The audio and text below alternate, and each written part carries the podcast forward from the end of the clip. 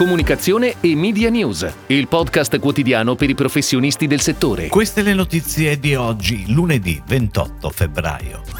Lettori sempre più digitali per la stampa.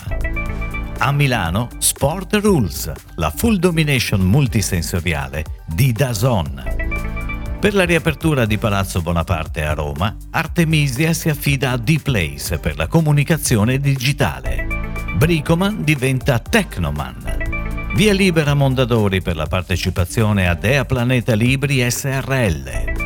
VML Y&R entra nell'Osservatorio nazionale sull'influencer marketing.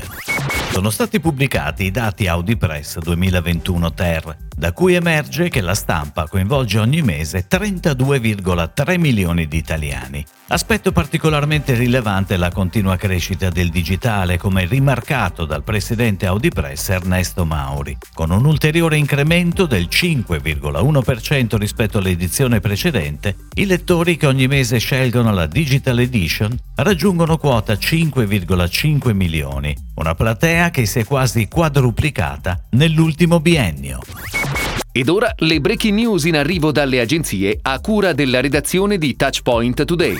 The Big Now e Gary Wowen e Dazon hanno realizzato nella fermata San Siro Stadio Dazon della M5 milanese la full domination multisensoriale Sport Rules, da un audio immersivo che accoglie i passeggeri all'ingresso, passando da un video che trasporta nell'universo di multisport offerto da Dazon, fino all'allestimento treno interamente ridisegnato. Così a San Siro le regole della metropolitana hanno assunto un nuovo significato, accompagnando i viaggiatori alla scoperta di tutta l'offerta da Zon, dalla Serie A al calcio internazionale, dall'UFC a box e NFL. Artemisia, leader nella produzione di esposizioni di natura artistica e culturale, riapre lo storico Palazzo Bonaparte di Roma e si è affidata alla Digital Strategic Agency D-Place per lo sviluppo di un piano di comunicazione digitale in grado di supportare la riapertura dello spazio, promuovendo le due mostre di inaugurazione, Bill Viola Icons of Light e Iago The Exhibition, D-Place si occuperà di strategia di comunicazione focalizzata sui contenuti e sulla creatività, gestione social e sviluppo di un piano editoriale in grado di valorizzare le mostre e la loro viralizzazione. Strategia media in grado di potenziare la distribuzione dei contenuti verso un target altamente profilato. Mercoledì 16 febbraio ad Assemini apre il nuovo punto vendita Technoman, primo risultato del rebranding di Bricoman. Il piano pubblicitario dedicato al renaming, il cui obiettivo è di enfatizzare la prossimità ai professionisti della manutenzione, ristrutturazione e costruzione, prevede un investimento per il 2022 di circa 2 milioni di euro, con una prima campagna ADVA a livello locale per far conoscere il nuovo marchio, mentre tra giugno e luglio sarà on air una campagna a livello nazionale, su TV, radio, stampa e digital, con la pianificazione di Media Italia. La creatività è curata da due agenzie Kashmir che si occupa degli spot TV e radio e Chi Comunicazione, al lavoro per la parte autovom, volantini, cataloghi e digital.